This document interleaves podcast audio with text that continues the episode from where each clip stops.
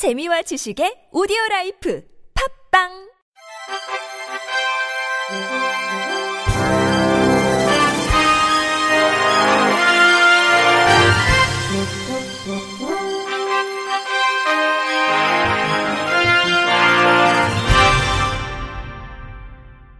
청취자 여러분 안녕하십니까? 11월 27일 화요일 KBS 뉴스입니다.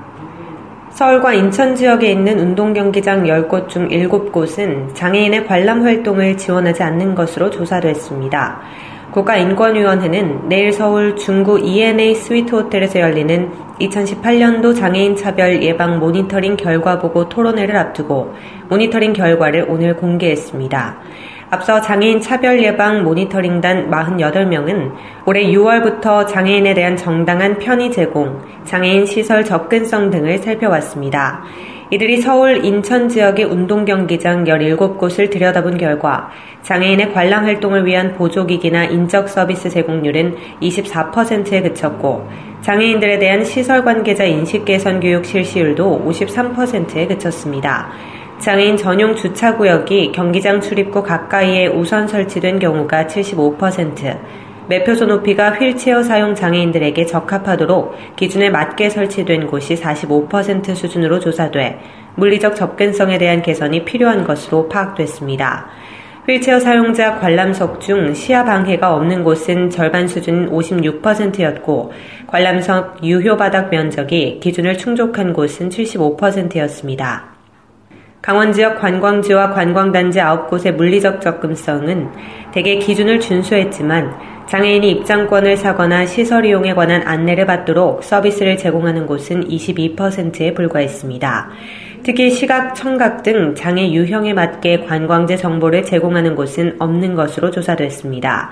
인권위는 이번 결과 보고 토론회 논의 내용과 해당 기관의 개선 계획 등을 바탕으로 향후 관련 법령 개선 정책 권고나 의견 표명 등을 검토할 예정입니다.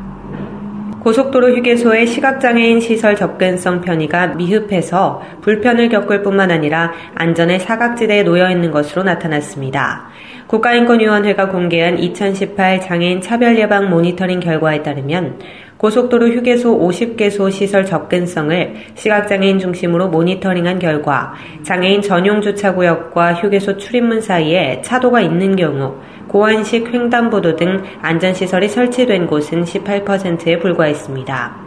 차도와 보행 통로의 경계 구간을 구분할 수 있도록 볼라드 등이 설치된 곳은 56%로 장애인 등 이용객의 안전을 위한 대비가 필요했습니다. 배수로답게 틈새 간격이 2cm 미만으로 휠체어 앞바퀴나 시각장애인 지팡이 등 기구가 빠지지 않도록 준수한 곳은 61% 뿐이었고 시각장애인에게 위험한 장소에 0.3m 전면의 표준형 점형 블록 설치율은 66%로 미흡했습니다. 화장실 소변기에 수평, 수직 손잡이를 기준에 맞게 설치한 것은 42%, 음료대의 냉수 온수 정보를 점자로 표시한 것은 24%에 불과했습니다. 휴게소 내부의 ATM기에 접근 시 단차가 2cm 이내로 휠체어 사용자 등이 이용 가능하게 설치된 경우는 66%로 저주했고 ATM기의 점자형 키패드와 음성 지원 시스템 제공은 10%로 열악했습니다.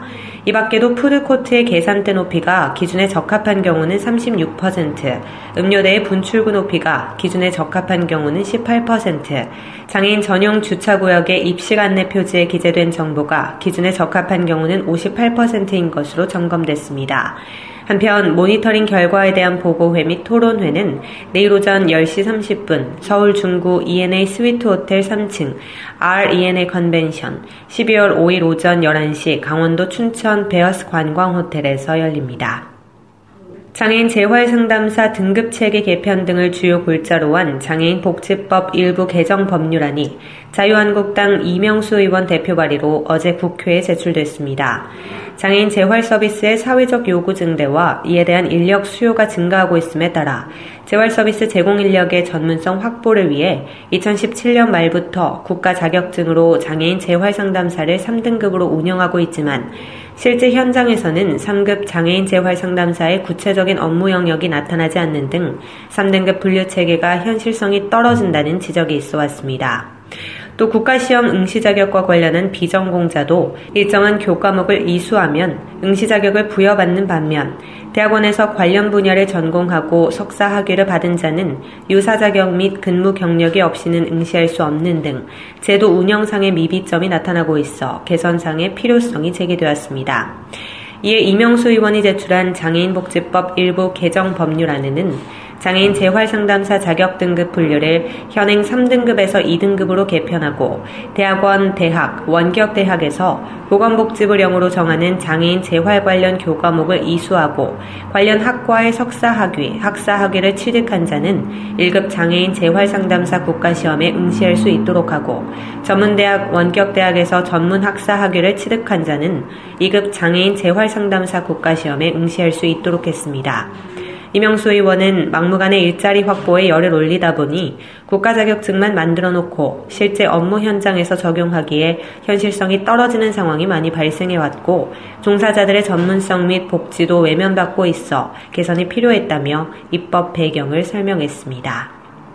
전라북도 축구협회 임원 지도자협의회는 어제 뇌성마비 축구팀 훈련장인 봉동 생강골 축구장에서 전라북도 장애인 축구협회에 후원금과 훈련 물품을 전달했습니다. 이 자리에는 김대은 전북 축구협회장과 김순옥 전북 장애인 축구협회장, 노경일 도 장애인체육회 사무처장을 비롯해 전북 축구협회 임원 지도자, 장애인 축구팀 지도자, 선수 등 40여 명이 참석했습니다. 김대은 전북 축구협회장은 신체적 장애를 딛고 그라운드에서 최선을 다해 뛰는 장애인 선수들의 경기를 보며 감동을 받아 자발적으로 조금이나마 정성을 모았다며 장애와 관계없이 같은 전라북도 축구인으로서 축구를 통해 도민과 함께해 사회가 따뜻해지길 바라는 마음이라고 계속적인 지원 의사를 밝혔습니다. 이에 김순옥 전북 장애인 축구협회장은 열악한 훈련 여건임에도 최선을 다해준 장애인 축구팀 지도자, 선수들이 있었기에 이 자리가 더욱 빛난다며 장애 유형별 축구팀의 훈련 여건 개선과 선수들 지원하는데 후원금과 물품을 쓰겠다고 감사의 마음을 전했습니다.